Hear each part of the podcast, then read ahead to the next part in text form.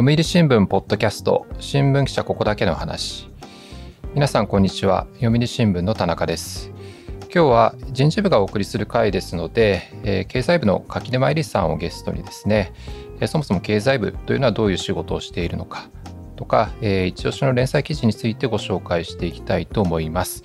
柿沼さん今日はよろしくお願いいたします。よろしくお願いいたします。経済部柿沼です。えー、早速なんですけれども、えー、柿沼さんは2013年入社ということでもともとなんか新聞記者を目指したきっかけとかってありますか？と私群馬県の出身なんですけれども、えー、高校生の時に、えーと、群馬県と長野県の県境にある、えーと、と御高山で、えー、と30年以上前に日航機の、えー、墜落事故がありましてでそこで、えー、と亡くなられたえー、犠牲者の方のご遺族と一緒に慰霊登山をする機会が高校生の時にあったんですね。でその時にあの聞いたご遺族の言葉っていうのにすごく心を揺さぶられましてあの記者を目指すようになりました。でその時にご遺族があのお話しされていた言葉っていうのが、まあ、今は世の中から忘れられるのが何よりも辛いという言葉だったんですよね。でその時に私はもともと文章を書くのは好きでメディアに関心は持っていたんですけれども、まあ、記者の存在意義とか役割みたいなものを真剣に考えるそんな機会になりました。この事故は1985年ぐらいだと思って、はいはい、柿沼さんがもう生まれる前、ね、生まれる前ですね。はいなんかももともとこの登山をしたきっかけとかっていうのはあったんですか？そうですね高校生の時に、まあ、あの高校横断でこういうこう社会事業ですとか県内の社会事業ですとかこういう、まあ、あの事件事故みたいなところを巡るというかあの勉強しようみたいなそういうあの企画みたいなのがありましてで有志が集まってで私も高校生の時にそういったものに関心があったので手を挙げて。あの一緒に慰霊登山をさせていただくという機会に恵まれたという背景でした。ちなみにあのクライマーズハイっていう小説とかをお読みになったりしました、はい、はい、横山さんの、はい、読んでます。映画も小説も。地元紙の、ね、方々がこの事故の時に、はい、まあ、取材に奔走する記者たちの小説で、まあ、私も入社というか就活の頃が2004年ぐらいに就活してたのでちょうどこの本が出た直後だったので結構周りにもあの読んでる人たちが多かったんですけどどんな感想でした？やっぱり想像を絶する現場の中で記者たちが本当にこう記者というよりも本当に人間同士のぶつかり合いみたいなところも含めながらそれでも伝えていくんだっていうところの使命感ですとかそうですね本当にこう心揺さぶる場面が多くてあれなんですけれどもなんかそういうこう記者魂みたいなものをすごくこう感じた小説ですよね。ちょっとねあの昭和というか少し昔の新聞社かなっていう 印象はね、えー、ありますけどね。その後あの、まあ、入社されて、えーと盛岡支局に配属になったんですがこれは希望されていかれたんですか？はいそうですね、えっと、先ほどのおしたかとも少し関連するんですけれども、えっと、大学3年生の時に、まあ、就活の佳境の時に東日本大震災が起きましてでまあ、あのそこでこうちょっとおこがましいかもしれないんですけれどもちょあのおスタカで出会ったこのご遺族の言葉とこうリンクする部分があったんですよね。そこで、まあ、あの被災地で記者としてあの広く現場で伝えていきたいなっていうふうに思いまして。で、まあ、2013年入社なので2年がすでに過ぎてはいたんですけれども、まあ、今被災地というか今記者が必要とされてる場所って全国で一番被災地なんじゃないかなっていう思いもあって被災産経のどこかということで希望を出して岩手に配属されたという流れでした。行ってみてどんな印象を受けましたか？東北で暮らすこと自体が初めてだったのであのすごく最初はこうのんびりした場所だなというふうに思ったんですけれども食べ物も美味しいですし、まあ、とにかく県が広いので本当にトラック運転手なんじゃないかっていうぐらいあの自自動車を走らせる毎日だったんですけれども、まあ、当然震災取材っていうところにあの支局の5年半はほぼ捧げたという感じなんですけれども本当に人も温かいですし本当に大好きなあの場所だなというふうに今でも思ってます。震災関係では一生に残った取材とか取材先の方っていらっしゃいます？本当に上げきれないほど思い入れのある人とか記事とか思い出があるんですけれどもあの釜石市にある宇野住まい地区防災センターっていう場所がえーと、震災当時あってそこに160人以上の住民の方が逃げ込まれて、まあ、犠牲になったという、まあ、悲劇的な出来事があったんですけれども、まあ、そこで亡くなられたご遺族の、えーと、お一人のご両親がですねあの避難先の施設の管理者だった、まあ、釜石市行政を訴えた裁判がありまして、まあ、そのきっかけでお付き合いが始まったご夫婦がいるんですけれどもその方たちとの出会いというのはすごく私にとっては大きくてですね、まあ、震災当時直後あの最初にあのお会いした当時っていうのは本当に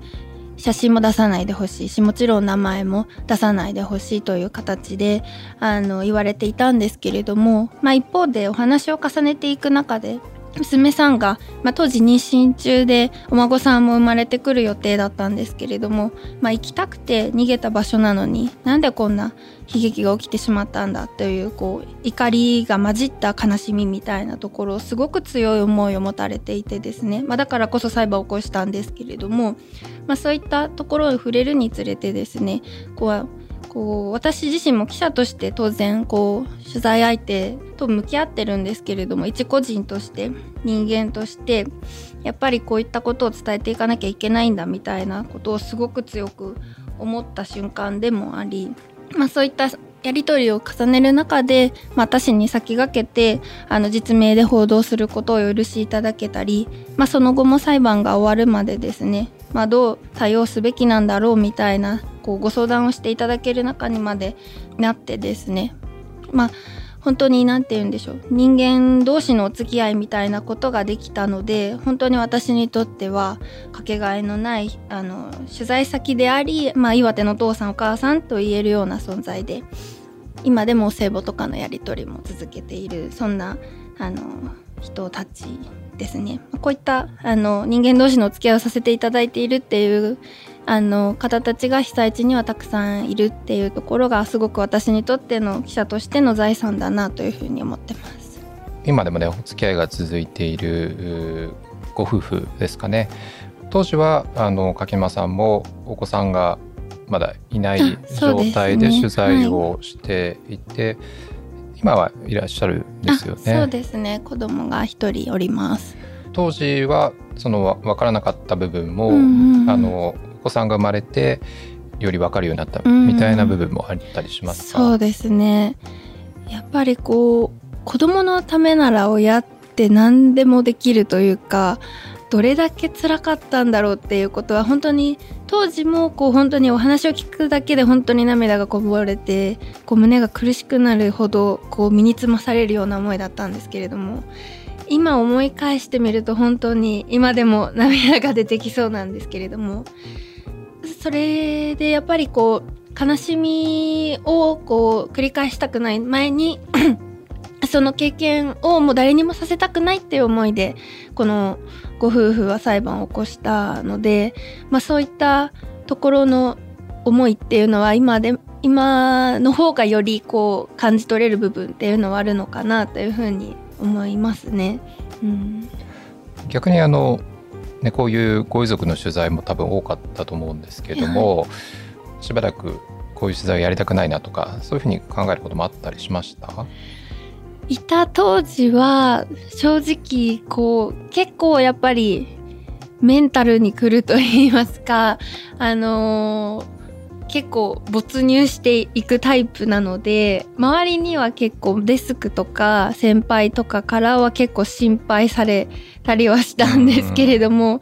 私自身はやっぱり人から話を聞いて書くっていうもうその何て言うかが好きもともとやっぱそこが好きだだろうなって思ったので、まあ、当然こう苦しみとかそういうのはあるんですけれどもまあもともとが結構あっけらかんとした性格っていうのもあって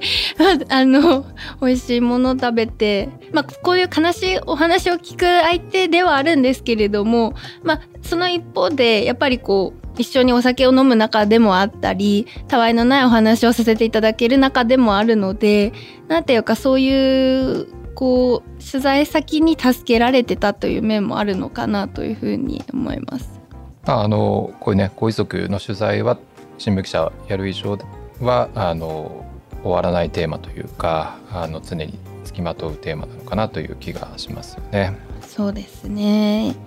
まあ、震災で一つあの若い方たちというかねお伝えしたくて私も後輩に言ってきたのは私も先輩に言われた言葉で、まあ、震災はすでに12年あの現時点で経ってますけれども、まあ、自分たち記者が書かなくなった時が風化する時だっていう言葉を先輩に言われてまあ、私自身がすごい古いあのこうへこたれそうな時にすごく奮い立たせてもらった言葉なのですごく後輩に支局を出る時に後輩に伝えてきた言葉であって、まあ、こういったことに関心のあるあのメディアを目指すような方たちにもちょっと心に留めておいていただければ嬉しいなというふうに思っています。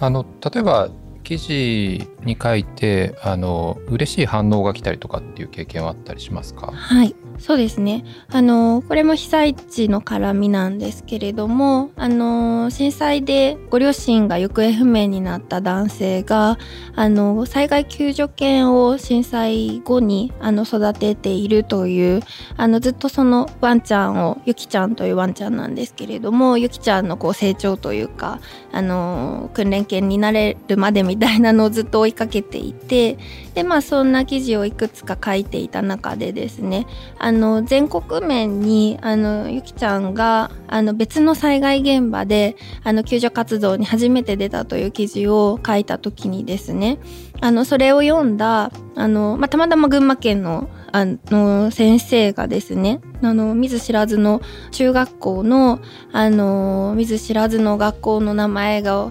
関した封筒が支局に分厚い封筒が支局に届きまして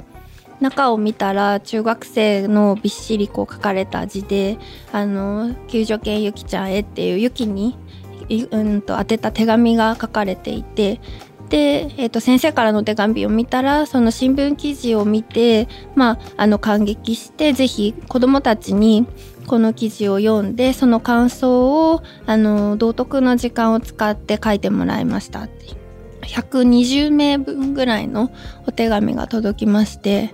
あのこういう大きな反響というか反応をもらったのが私自身その時初めてでしたしこう記者ってあの取材相手とは向き合うんですけれども当然読者の方を意識はするんですけれどもやっぱり目に見えない存在なのでこう自分の記事がこれだけの人たちに届いてでこう自分の記事を通してまたあの人と人がつながるみたいなそういう感覚をあの得られることができてすごく何て言うか自分自身が勇気づけられたと言いますか当然あの雪の飼い主の男性もものすごく喜んでいましたしなんかそういう架け橋になれるんだなっていうことをこう記者の記者というよりはやっぱりその新聞社の力といいますかそういったことを感じた機会でした。読者の方から直接反応いただくことってそんなにね多くはない経験なんですけどやっぱりいただくと嬉しいのかなという気がします。うんうん、はいはい、えっと、それではですね、ちょっと後半は、あの、経済部でのお仕事について、えっと、お話を聞いていきたいと思います。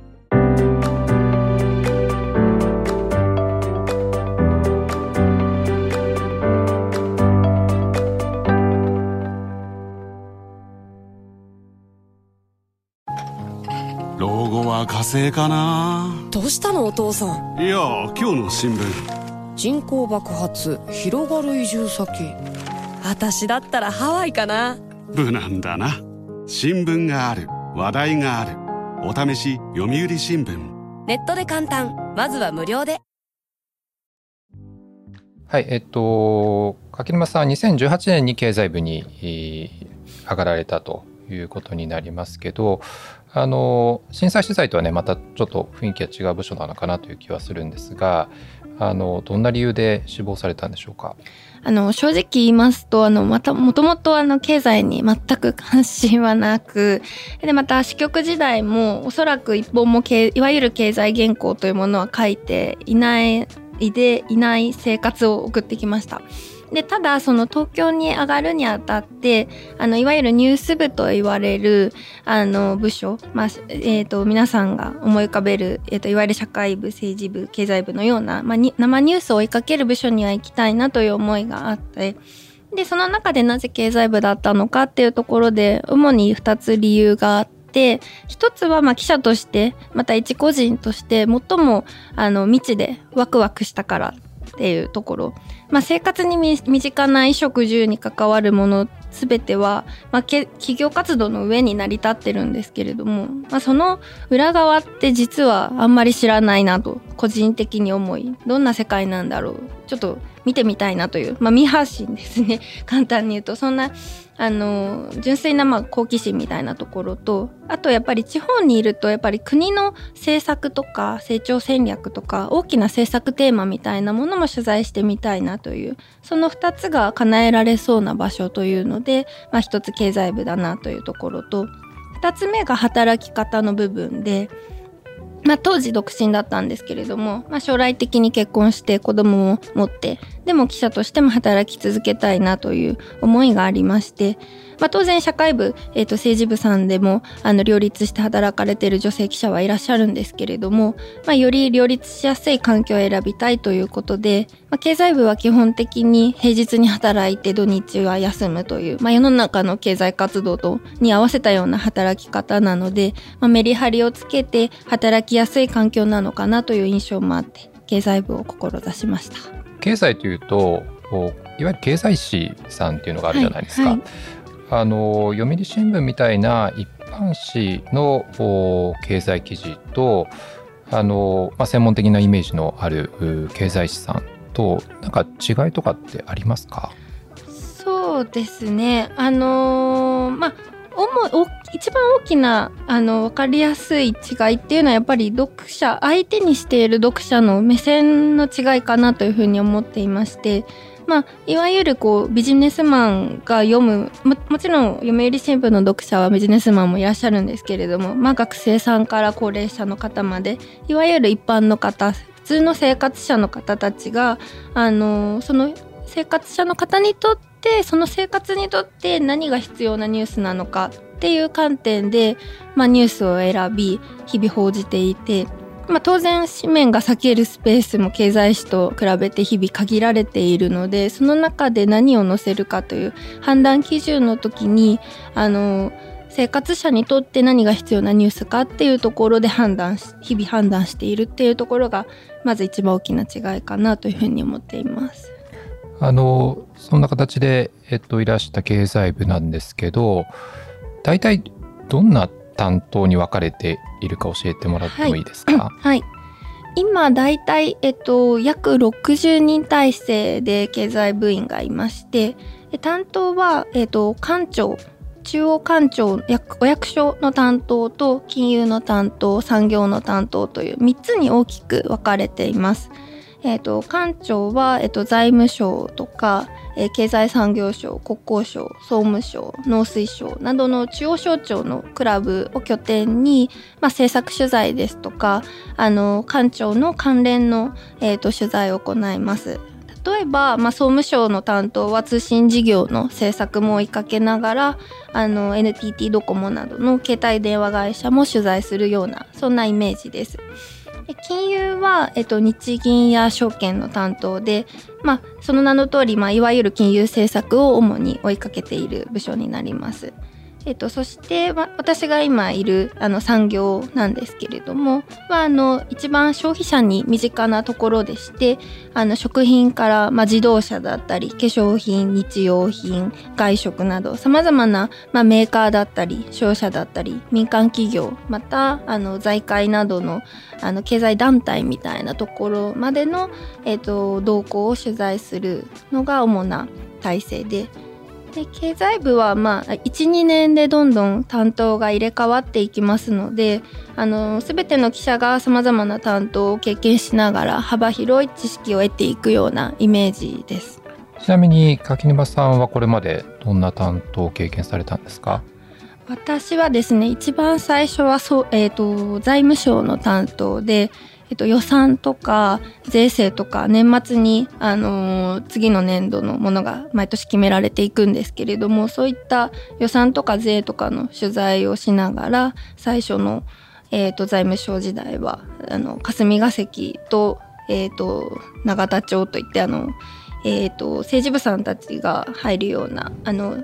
えーと、政治家の方たちの取材なんかもしていました。次に総務省に行きまして、えーと、郵政旧郵政庁かな、うんと、郵政の日本郵政とか、えー、と官報の保険の問題ですとかえーと、そういったものを取材しながら、えーと、先ほども申し上げたように携帯電話会社なんかも、えーと、取材をしてソフトバンクさんの、えー、とこうなんか IT の今後みたいなそういったところも取材テーマで追いかけていました。で、えー、とその後育休産休を挟みまして今は産業で、えー、と日用品とか化粧品メーカーを取材しながら商社さんも担当しているという形です。あのその中で、えーと、値段の真相というですね、えー、力を入れてらっしゃる連載があるというふうに聞いたんですけれどもこれはまずどんな連載か教えてもらってもいいですか？はいあの去年の、まあ、春ぐらいからあの身の回りのものの値段が、えーと、上がってきて、まあ、物価高というふうな言葉をよく耳にすると思うんですけれども、まあ、その物価高に連動しましてあのまあ、長期の連載企画を組もうということで、まあ、経済部長が言い出しっぺなんですけれども そこで、あの値段の裏側、まあ、物の、えーと、値段とかサービスの値段っていうの値付けっていうのがどういうふうに行われているのか。で今もいろいろなものが値上がりしてますけれどもどういうこう背景でなぜこの値段が上がっていくのかっていうところの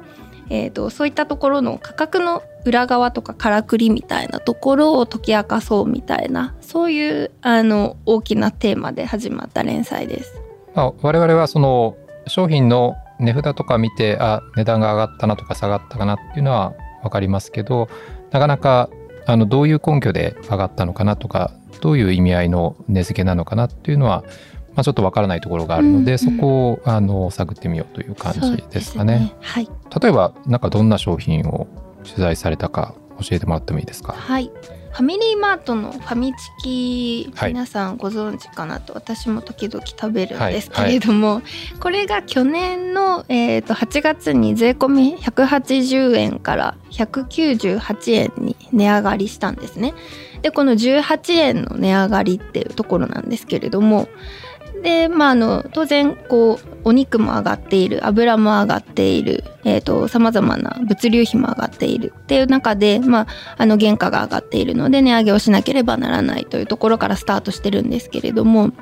あのなぜ198円に行き着いたのかっていうところをあの取材をしあの書いたんですけれども、まあ、担当者に話を聞いていくと200円の壁というのがあるという話をしてくれてですねこう消費者の心理的にこう桁が一番大きい桁が1から2に上がることの心理的なイメージというのがものすごくあるんだという話を力説されまさにこう本当に1円をめぐる心理戦というのがあってそれをこう半年ぐらいかけて議論していたという話を聞いてですね。私たちがこうなんとなく思っていることでもすごくその裏には企業のこう緻密な戦略ですとか心理戦みたいなところがあってそういったところがものすごくこう面白くてですね。それをこう生々しくこう皆さんに身近な商品がこういったこう戦略でこう今こういう値段になってるんですよっていうのをこう面白く書けないかなというところでこんなファミチキの例とかを挙げたりして書いたりしていました。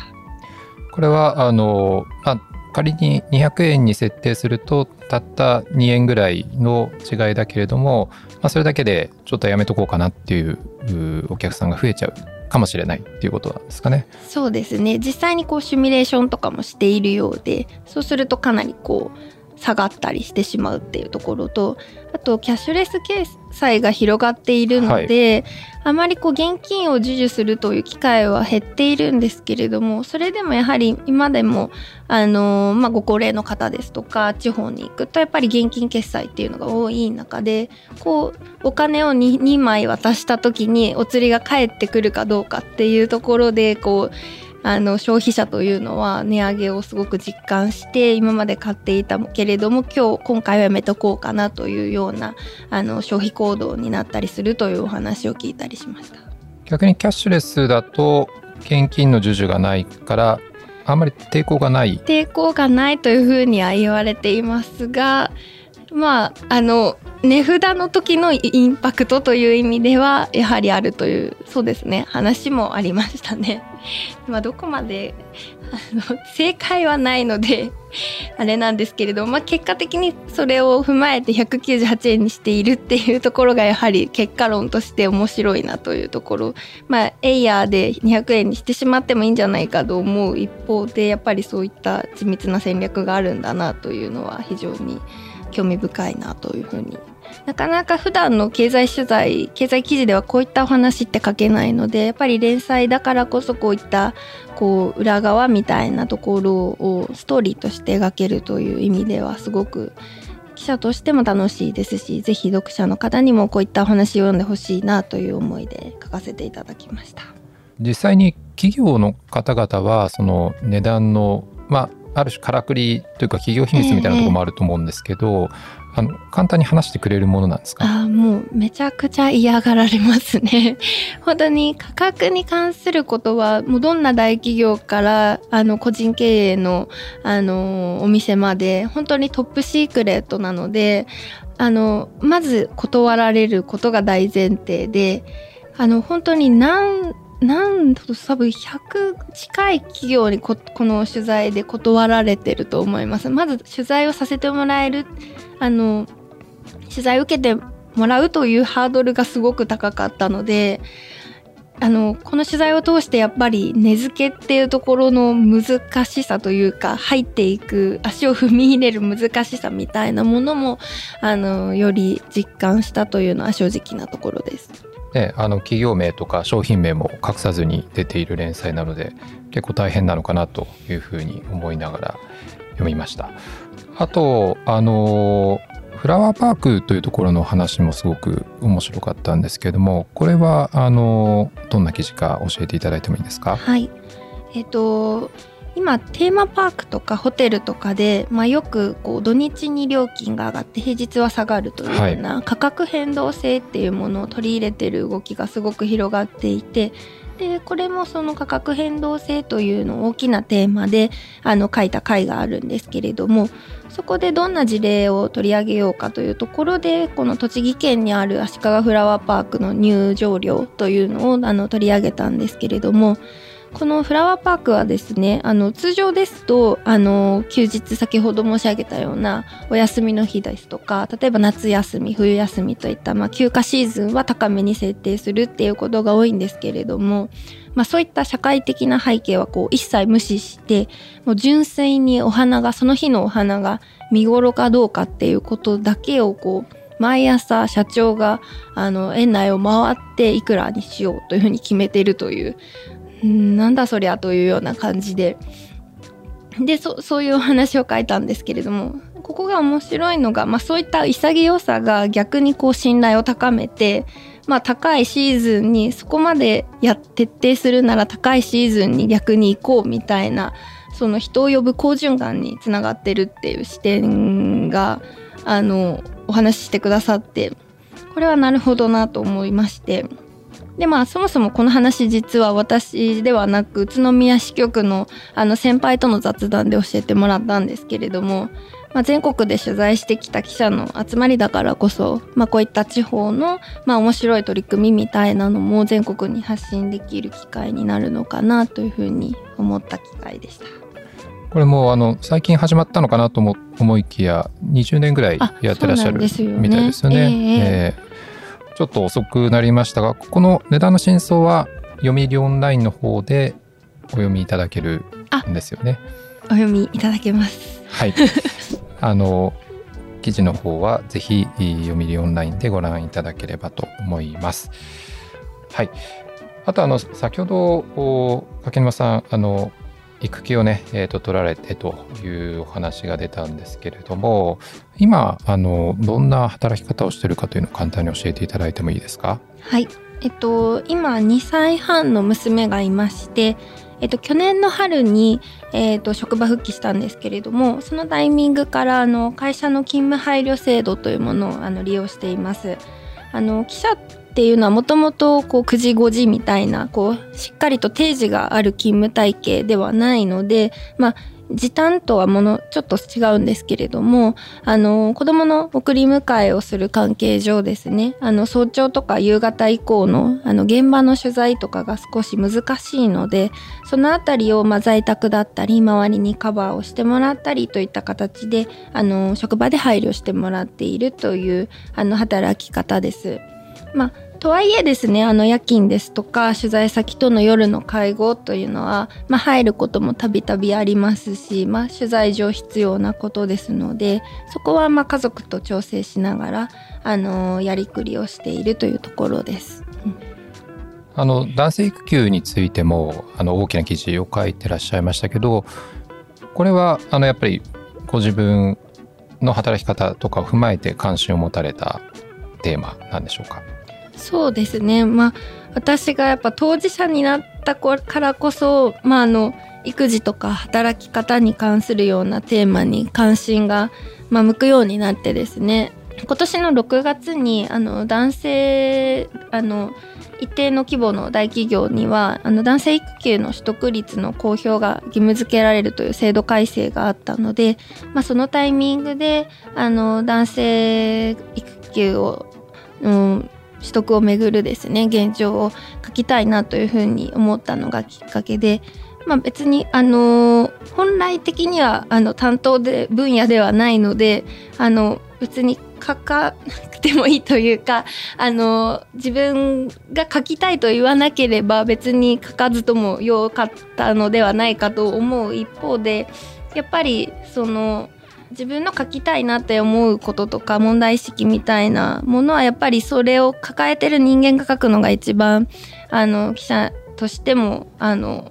醍醐味と言いますか記者としての存在意義だとも思いますしまあそういったことを掘り下げて記事にできるっていうことがやっぱり分野関係なくあのできるということもぜひお伝えしたいなと思って。うちの会社でもかなり男性記者の育休を、はい、あの取る人を多く見るようになったなと思ってるんですけど取材してみて日本の大企業の現状ってあのどういうふうに感じました？そうですねあの田中さんおっしゃる通りあの我が社でもようやくこう男性が育休を取るような話も聞く機会が増えたなっていうふうに思っていて、まあ、当然他の企業さんでも進んでるんですけれども、まあ、本来の目的であるその女性の就労の後押しですとか出生率向上みたいなところにじゃあつながるのかっていうとまだまだそこの段階には至っていないなというところが正直な感想でして、まあ、ここの記事でも取り上げたんですけれどもやはりその取るだけ育休と言われるような、まあ、短い期間の育休期間であったり本来は育休を男性が取るというよりはその育休を取った後というか子供が生まれてあの働きながらも育児に積極的に参加していけるような体制を整えることがまたパートナーである女性にとっても働きやすいですし第2子以降もとというあの気持ちにつながってくるのかかなというふうに思っているので育休を取るということだけに終始するっていうことにならないようなあの世の中の意識づけみたいなところが非常に大事なんじゃないのかなというふうに思って、まあ、なかなかあのね、すぐには解決できないところではありますけれども、まあ、私の経済部の中でも男性で育休を取っている後輩記者とかもいたりするので、はい、そういった記者とかには、まあ、復帰したタイミングとかで、まあ、その後がこれからが一番大事なんだよという話をちょっと説教臭いですけれども お話ししながらまあ、あの私は勤務配慮という制度を使っていますけれどもそういった制度を使わなくても本来はあのみんながこうやり取りをあのうまく助け合いながら家庭との両立もしていけるっていうところが、まあ、より良い職場環境でもありますし、まあ、記者としてのモチベーションにもつながりますし、まあ、仕事、まあ、そういった経験全てがあの仕事にとってはポジティブに生きてくるっていうふうにみんなが捉えてあの働ければいい社会になっていくんじゃないのかなというふうに思っています。偉そうにすいません。いえいえあの、まあ、数値をね公表してくださいという話になるとどうしても、ね、まず数値を出そうという話になってしまうので、あのまあ、本来の趣旨を忘れないようにということですかね。まあ、一方で、はい、多分そのまず数値を出してあのまず取ってもらうっていうのも多分大事なことなのかなという気もしました。ねえ。ー、はい、えっとではあの最後にあの柿沼さんなんかどんな学生さんにあの新聞記者になってもらいたいかなとかっていうのありますか？そうですね。うんいろいろあるんですけれども一番大事なのはやっぱりこう自分にも他人にもっていうんだろうな。その自分のこう素直な気持ちとかをきちんと伝えられること。プラス謙虚さがあることっていうのがすごく大事だなっていうふうに思っています今メディアを取り巻く環境ってものすごく厳しいというかと思うんですねなのでその中でメディアを志そうとしてくれている学生さんたちにはまず一定の敬意をあの一定のというか敬意をまずあの払っているんですけれどもありがとうという気持ちがまずあります。でその中でメディアに入ってきて実際記者として働くっていうことはその楽しいことだけでは正直ないのででまたもうメディアに向けられる目というのがどんどん厳しくなっている中でやっぱり気概を持つこととですとか誇りを持つことというのは大事なんですけれどもそれと一方にでその他者の声を聞くことであったり謙虚さみたいなところがより、えーと、求められるのかなというふうに思っていて。まあ、エネルギッシュにあの自分のやりたいことをあの素直に進んでいけばあの道は必ず開けると思っているのでそういったこう明るくて謙虚で素直な前向きな方たちと一緒に働きたいなという思いが率直にあります。ありがとうございます。あのやっぱり経済部で企業の取材とかされてると結構その消費者とどう向き合うかみたいなことを考えてる企業が多分多いですよね。はい、なのであの、まあ、そういったところをご覧になってる柿沼さんならではの視点なのかなという気がしました。はい、えー、本日のゲストは経済部の柿沼恵里さんでした。柿沼さんどうもありがとうございました。ありがとうございました。読売新聞ポッドキャスト新聞記者ここだけの話。番組への感想やご意見を寄せていただいたり SNS で、えー、ハッシュタグ記者ここばなをつけて、えー、感想をつぶやいていただけたりすると嬉しいです。今日は最後までお聞きいただきどうもありがとうございました、えー、お相手は読売新聞の田中でした